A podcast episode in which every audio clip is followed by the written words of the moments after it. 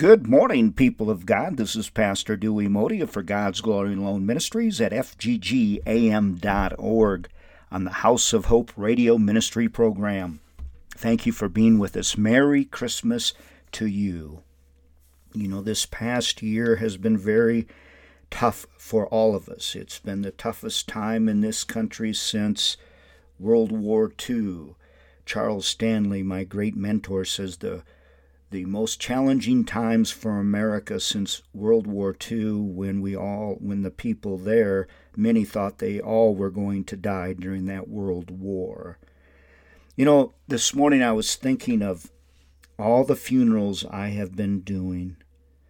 All the funerals and all the people that I love so much in Wyndham that have been passing away, many this year, and I've lost many best friends.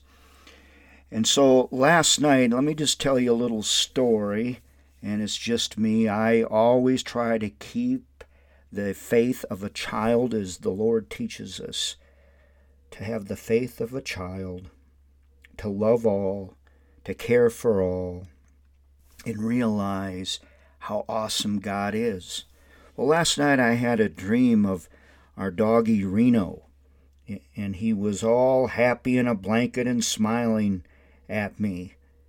And this morning I woke up and told Sharon that, and then I got to thinking it was a year ago since Reno passed away.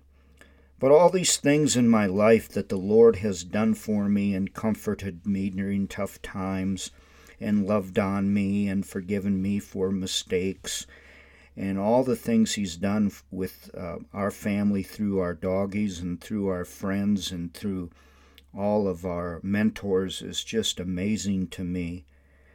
And when I was doing these funerals, I'm doing these funerals uh, since COVID hit and the restrictions that the lovely folks at the funeral homes have them have on them here in New Mexico. Only five at the funeral, and even only five at the Santa Fe National Cemetery when we do a funeral of a veteran. But I was reading this morning the words of Joni Eareckson Tada.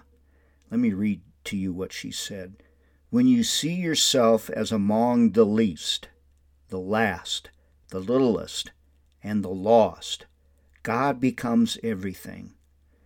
And that happens a lot at funerals where people feel the least, the last, the littlest, lost, lonely, unloved. But then again, the message that God may have the preacher put forth is the message that God is everything. You find yourself drawn nearer to Him by the smallest of enjoyments. An hour of listening to Bach reminds you of God. So does sitting under a tree on a blustery day. You peel an onion only to stop and marvel at the beauty of its rings. Everything reminds you of the Lord. Yes, it does, doesn't it? 1 Corinthians 3 21 23 says it best All things are yours.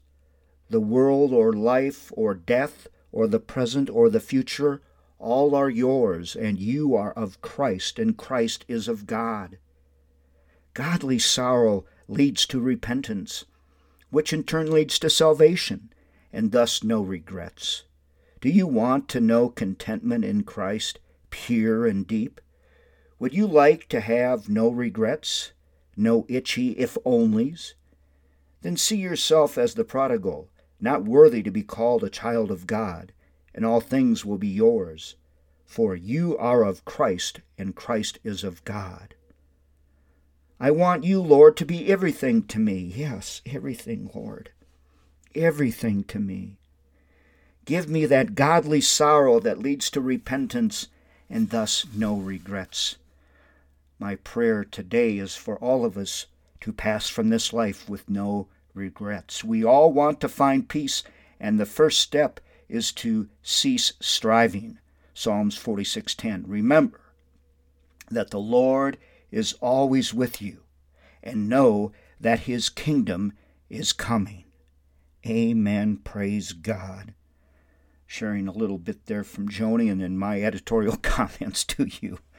May God bless you and your families. Merry Christmas. We love you so much, and we thank the Lord for these radio stations giving us the opportunity to talk about God Almighty and His love for us all.